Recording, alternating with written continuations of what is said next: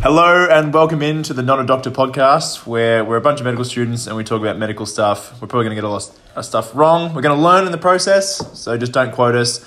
As always, this is Josh, and joining me is Varun, Ollie, and Hamish. And today we're talking about cardiac tamponade.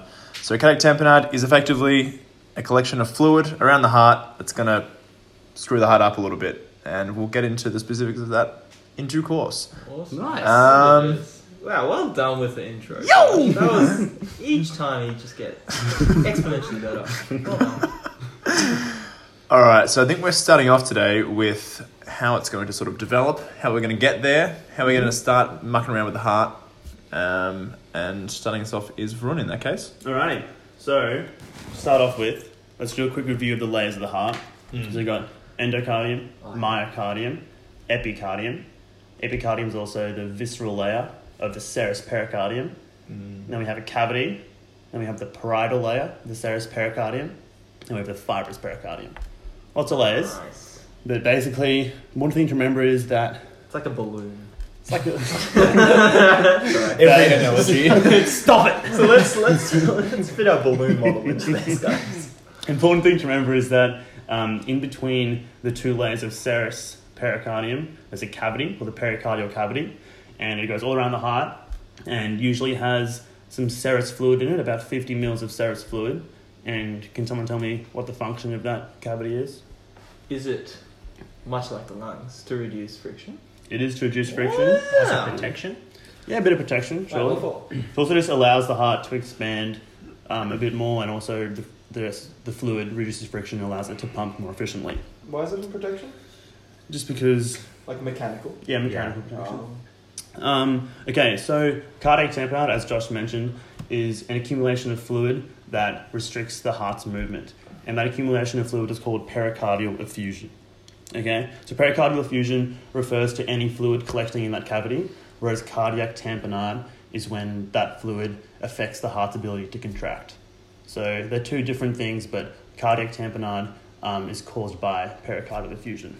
There we go. I'm an absolute stickler for specifics. Hmm. Mm. Does it affect the heart's ability to contract, or is it other things that the heart does as well? Hmm. It's. I I think I think it's both. I think it, it affects heart ability to contract, but also it doesn't allow it to fill properly because it Yeah. causes, um, yeah, because it causes diastolic dysfunction as well. That's right. Yeah. Um, so pericardial effusion, fluid and accumulation of fluid. Lots of things can cause it. Things like infections, inflammation, cancers can also cause it. Um, trauma. Um, traumas can cause blood to go into the sac. The most interesting cause that I found was an endocrine cause. Um, hypothyroidism can cause an increase of permeability of the pericardial capillaries, which can cause fluid to go into the sac. Wow. Pretty interesting. So is that hyper or hypo? Hypo. Okay. Thyroid Hypothyroidism. causes fluid to go into the hmm pericardium. Mm-hmm. hmm Why? It just increases the permeability of the epicardial vessels. Um, Um, an iron or some something we don't need to know. no, something we don't need to know. Fuck yeah, that's what I like.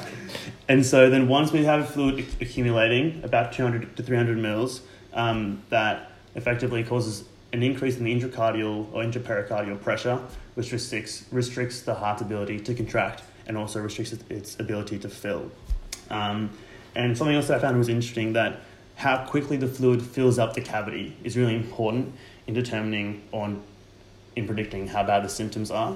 So if we have a lot of fluid going into that space quickly, the pericardium um, reaches its elastic limit really fast, and so you get really bad symptoms. Um, but if for some reason there's a lot of fluid going in, but slowly, like progressively over time, the pericardium is able to adapt and stretches a little bit. And so, um, if it's more slowly accumulating, you can get up to two liters of fluid in the pericardium, in Really? the pericardial cavity. Jesus. How whack is that? So much fluid. And that's just because the accumulation is gradual and so it has enough time to stretch a little bit. Um, and that's the basis of the pathophys. So now we have a lot of fluid in the pericardial cavity. Mm. Um, what's it going to present like, Ollie? Um, well, initially, uh, so just a pericardial effusion and not actually tamponade yet. So you'll get some shortness of breath. As you can imagine, you probably get some chest pain uh, retrosternally, so basically just behind your sternum. Uh, but initially it's often asymptomatic. Now, for those who were listening last week and those here today, what is a triad associated with cardiac tamponade? Best triad. Wow. Thank you Yeah. very much. Link in description. Um, I just have a super fun fact. you know that? sorry. Beck actually had two triads about cardiac tamponade. Oh, And What? Yeah, so one of them is about acute and one of them is about chronic, but everyone only, lis- only listens to is one about acute cardiac tamponade. Is it because it's Wow. Yeah. Is that because it's more relevant? Probably. Awesome. That's just rude that he's done that, though. Um, speaking of, what is the tam- the um, triad made up of? We'll go one each. Yeah. So we've got muffled heart sounds. Take the one that I know. high potension? Reduced blood pressure. And then I think distended neck veins. Yes, elevated JVP. Um, so you can get other signs as well. So you can get tachycardia, um, pulsus paradoxus, which lovely word. Do we know what pulsus paradoxus is? So it's when um, when the patient takes a really deep breath in, their systolic blood pressure drops quite significantly. Um, you can also get just cold sweats, pallor. You can get signs of left ventricular heart failure, right sided heart failure, um, and it can lead to obstructive shock and cardiac arrest, which we will do a episode soon on, I'm sure. Link in description. It can also, if it gets big enough or just swells in the right places or wrong places, you can get uh, compressive symptoms. Um, What's that? well, I'm going to tell you the symptom, and you guys are going to tell me what is being compressed. So, I like this. You can get- I like this. so you get hoarseness of voice. Okay, I'm thinking recurrent laryngeal nerve. Yeah. Yeah. Probably the Why is that? Why is that? Because it innervates the muscles of the larynx, which control the vocal cords. And where does it run? Well, the left one runs down in front of the subclavian and then under it and then upwards. And then No. other way around, the right one does that, and the left one runs under the aortic arch, then the recurrent one comes up it. Yeah, so you get the left recurrent compression. Yeah. Yeah. Um, so you can get nausea. What would cause nausea? This is very general. Could- It's pretty tough. Could this be something with interference with the vagus nerve that's maybe passing by? That is a good guess, but no. Okay. It causes nausea. Um, it's this is a tough one because it's such a Yeah. constitutional symptom. Um, it is compression of the diaphragm. Yeah. So it's just press, Yeah, compressing makes downwards. Okay, what about dysphagia or difficulty? Hampshire's all you. Or esophagus compression. Say that Or one some more would time. say esophagus. Okay, and this one is more interesting: hiccups. Ooh. Is it phrenic nerve? You You're Sorry. a genius. Hmm. well done. You're a genius. I just Nice I enough. wanted to, you know, seem smart after my esophagus.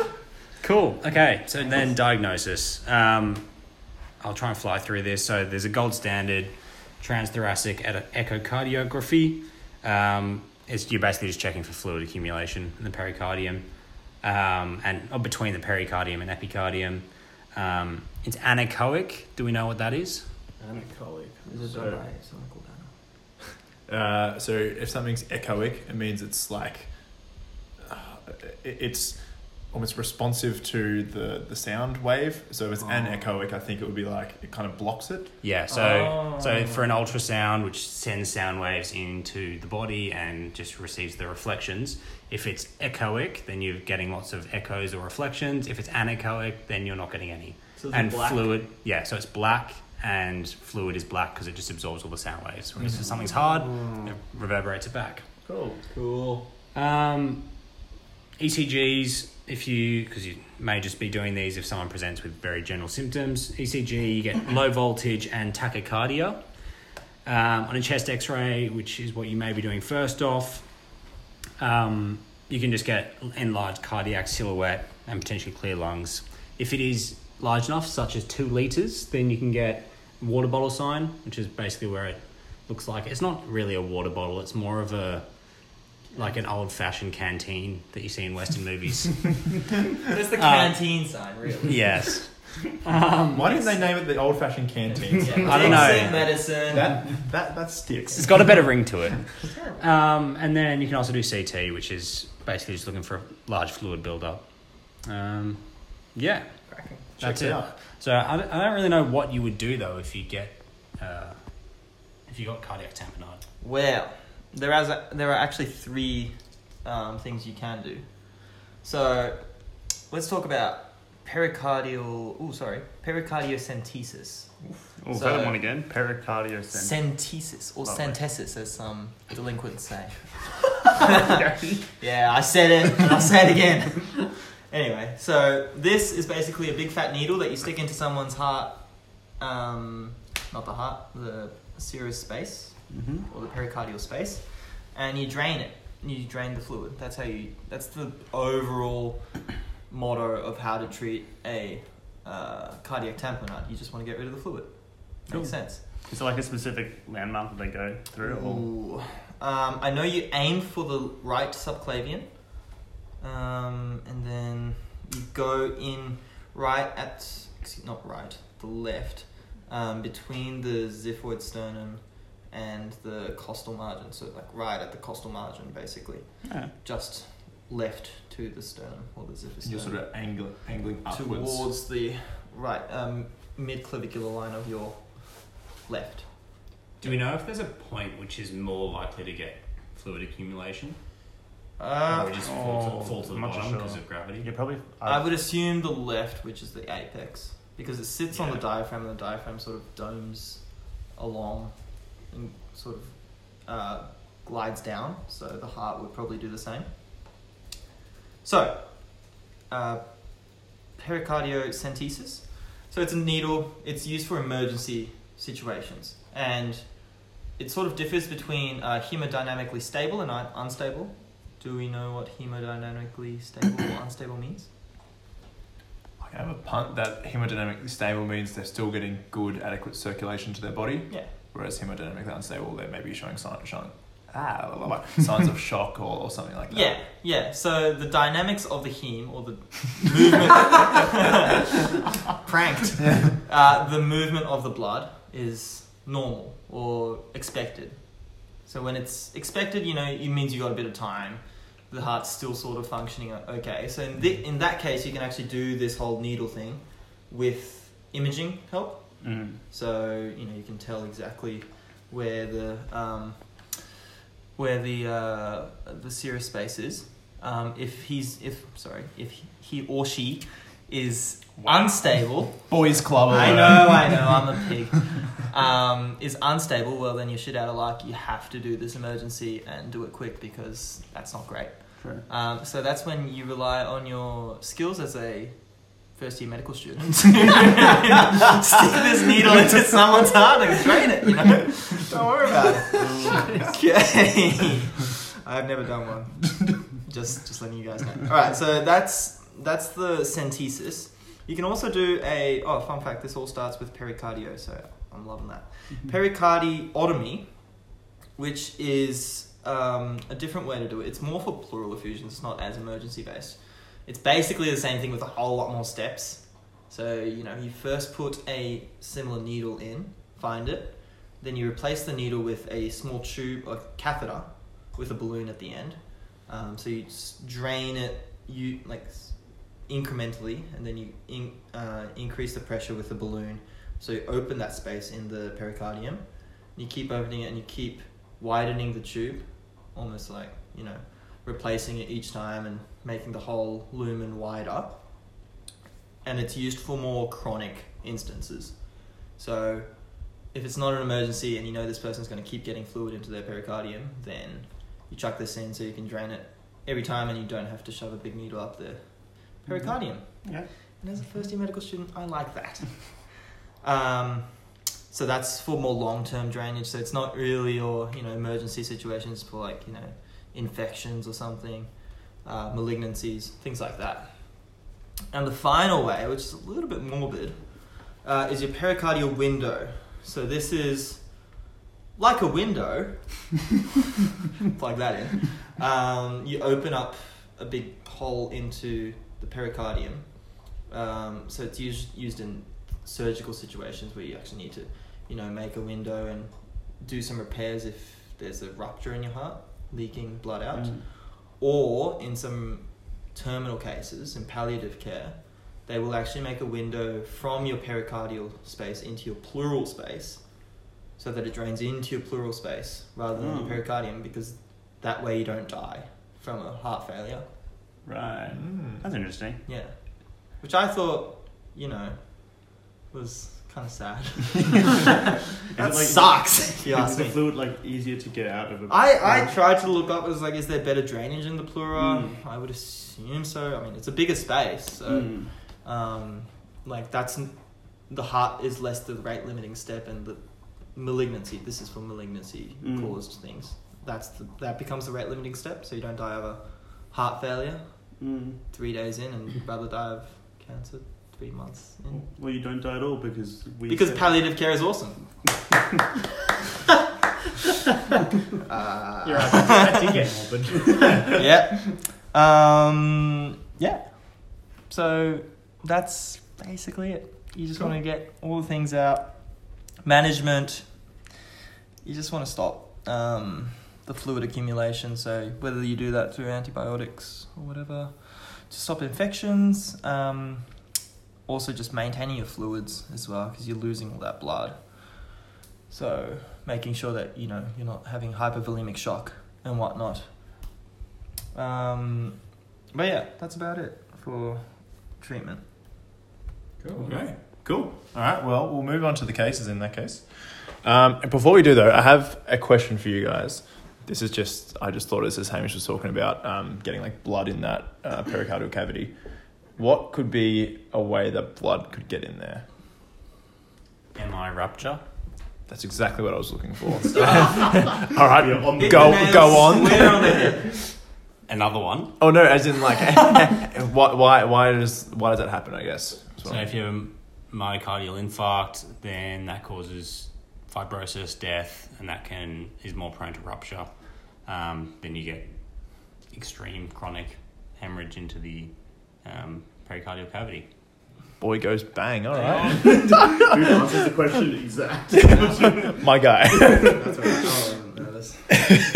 Oh, All right. Um, so I got four cases. Only one of them is actually tamponade.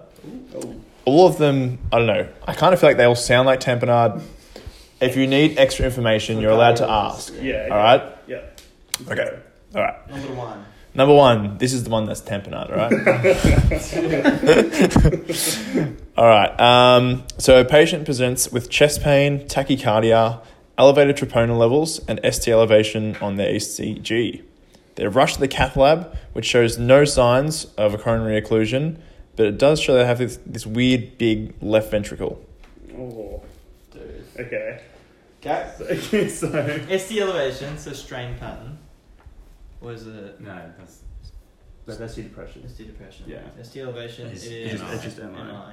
it's just MI. Don't worry about it. Wait, But there's so- no coronary artery occlusion. Anywhere, no occlusion anywhere. Okay. There Okay. may not have to be if it's hypertrophied. It might just not be able to get enough blood. Yeah. Yeah, so it's Just like- hypertrophy. It's like aortic stenosis. causing- What's their breathing like? Uh, they're, they're a little bit dysnic. This Nick? Could it? Why That asking makes no that? sense, Why actually. asking? Why, what, what are you thinking? No. Oh, I was I'm getting my rights and lefts. Oh, and okay. rights. Sorry. yeah, no, I, I like what Ollie said. So it's like left left ventricular hypertrophy, like causing systolic failure. Coarctation? Oh. No. Why? Because Yeah, but it could also LBH back. Acutely. yeah, it could also be aortic stenosis. True. And what's more likely? But it, coarctation's more fun. True. So my question to you guys is, do you think this one is tamponade? Uh, Um, Hmm. no. I'm gonna go with no as well. LBH. would you get LBH and Wait, Oh, chronic what is tamponade? E? the ECG looking large? What, what is E a E large like, ECG? Is it normal? Like, is it normal normal Does it be voltage? printed on an A3 piece of The voltage is normal. Okay, well then I'm happy to say it's not tamponade. Yeah, I'm saying no tamponade. Okay, no time to nod. Okay, I will give you Reveal at the end. Uh, yeah, I'm just going to tell you this. You actually probably won't know the condition, Oh, okay. but I like the fact that you didn't think it was tamponade. That was kind of what the point was of that one. Okay. Okay, that was good. Good Something job. Tell me it's not happening right now. All right, this one um, a patient presents uh, with pain in their anterior chest wall. The blood pressure is taken on their left arm and appears hypotensive, and they're showing signs of shock. Okay, hypotensive, showing signs of shock. Taken on the left side. Is it taken on the right side as well by any chance? Then they decide on Hamish's advice to take on their right side, Dang. and it appears normal on the right side. Normal! Hmm. Wait, what? I feel like that's cooptation. Yeah. yeah, true. Radiator delay. Yeah. Is there a radio radio delay? There's actually, oh, that's a good question. There would there. Yes. I, I I'm gonna say actually no, No. no delay. I don't like that. Okay, no, but oh, actually, I don't know now. I'll, I'm going to clarify one thing. You asked him about the quality of his pain. He says it's tearing. Oh, aortic dissection. while that, oh, while that cause Aortic different. dissection feels like tearing. Yeah, but while while that cause different blood pressures. Asymmetric. Because if it's yeah, if it's a different, depending where the dissection Oh is, right, yeah, yeah. yeah. it's like similar to coarctation in that it'll just like mess up the Mhm. blood pressures on each side of your arm. Well, there's less volume going to one side than the other. yeah, but But this dissections is- usually are under the renal artery though. Usually, but it might not be in this one. Okay. Yeah, there's, isn't there? There's I can't remember the type, but there's like Stanford a, A, Yeah, Stanford B. Yeah. Maybe it's a Stanford B, guys. wow. You guys have actually done really well here. So this is a Stanford Type A, which just means it involves the ascending aorta.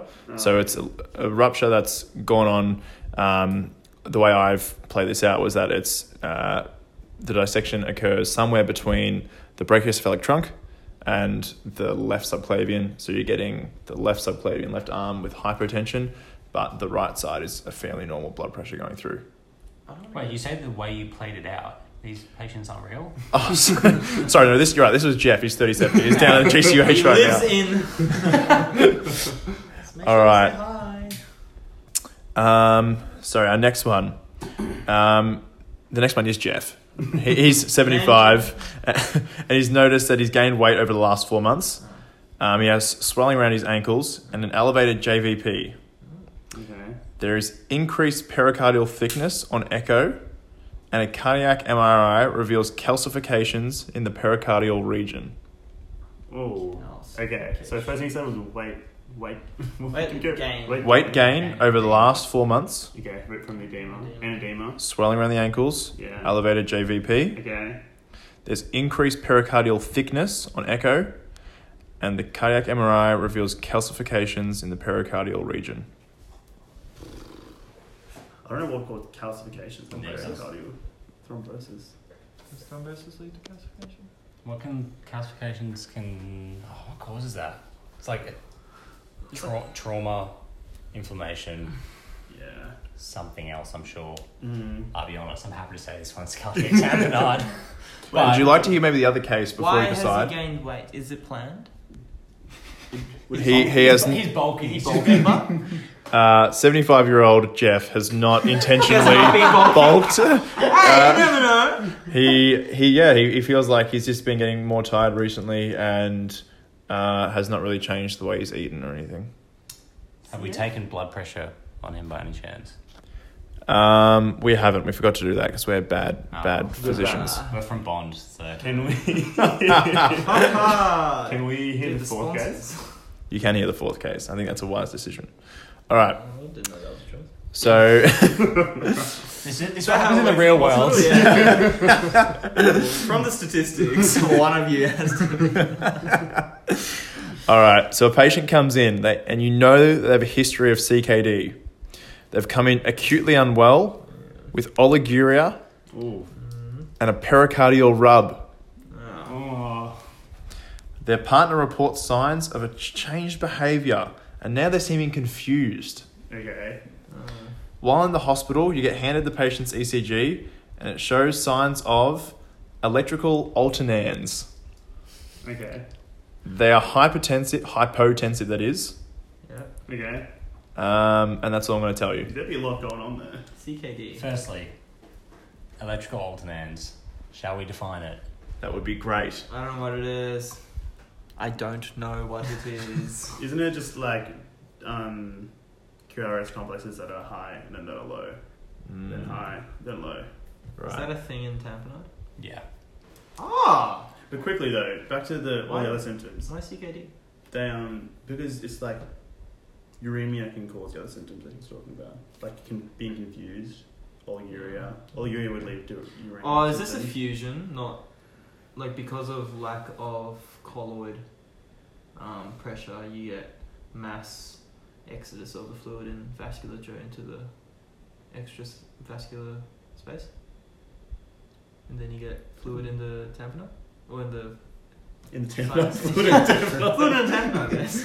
Uh, That's best. I don't know if they're I don't know if they're always linked though. Like this guy could just have CKD Fuck. as well. You're right. Um, but I, f- I feel like the can you say the symptoms again? I'll, I'll give you maybe the important Oh, stuff. Yeah. yeah, important. Okay, so they've uh, got what appears to be an AKI. Mm. Um, they've got per- pericardial rub, oliguria. They seem confused, and they've got electrical alternans on the ECG. And you've this one you've remembered to take the blood pressure because Oh you know yeah. you know Well, fifty. we learn. We learn from everything. Uh, and they appear to be hypotensive. Right. So hypotensive and electrical alternance. the pericardial rub is pretty indicative of at least Something happening in the pericardium. yeah pericarditis or something. Yeah, and Which will be that fluid would, anyway. yeah, that would lead to fluid collection. And then old mate number three. Yeah. so I reckon we're We'll locking say in. four. Yeah, Tamponade. locking in Tamron for four. Number three. Would we know the pathology of number three? Wait, what is what Maybe was- in your research for today, but outside of that, I don't think so. wait, what was the symptoms? Um, for, for which one? Number three. Three, three, three. Three was weight gain over four months, edema, uh, elevated JVP, and increased pericardial thickness and um, calcifications in the pericardium. Look, I don't know. I'm just gonna go with PE Oh, because why not? Yeah, Okay. I like it. Let's just let's just chuck it out there. All right. So you guys are absolutely right. So you got the. PE? Oh, oh, no, you, you were not. You were not. Um, okay, so um, Tamponade was the fourth case. Um, it was the person had an AKI, so they had. Um, you actually right, so you- you're on the right track with the loss of oncotic pressure. That was good. The other thing was uremic syndrome can lead to pericarditis, which can like be a ma- massive contributor to this pleural effusion. Pro- oh, sorry, um, pericardial effusion problem, and then eventually that's what leads to tamponade in the end. Um, the big hint there was yeah the electrical alternans, which is um, when the heart beats. Uh, on the first beat, it might be close to the chest wall, but then because of all this fluid, it almost like it washes it like sort of moves from side to side through the fluid. So then the next beat, it's away from the electrodes, and then the next one is close to the electrodes, and then that's why yeah the QRS voltages um, ebb and flow.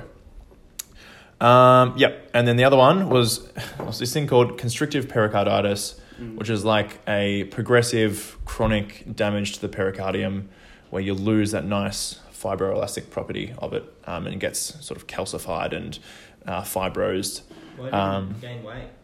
He gained weight because his heart is no longer um, sort of contracting; it, it's loses its diastolic function, um, and so you eventually get this kind of backlog of uh, of fluid. Oh, yeah, so it was a fluid accumulation problem. he's just bloated, guys. Yeah, yeah. So that was the that was kind of the thing associated with the edema. Cool. All right, there you What go. was the first one? The first one. All right. Oh, okay. The first one was the only reason I put this one in is because it happened to someone in my family. It's called Takotsubo cardiomyopathy. Oh, Big word. It's effectively, I think it's it is important to know um, because it presents so so similarly to an MI, a characteristic MI, massive troponins, STEMI on the ECG. Then you get into the cath lab and they say, oh no, the coronary vessels are fine. They have this just really weirdly dilated um, left ventricle, and so yeah, that's when, yeah, that, that- that's probably a good differential to have if someone Mm. comes in and you think they might have an MI. It could be that. cool, cool. Yeah. All right. Well, that's the end of the episode. Thanks so much, everyone, for listening in. We learned a lot, I think, I think so. and we'll be back for more learning, the good stuff. Yeah. Um, just please don't quote us. All right. We'll catch you next time for something else. See ya. Bye.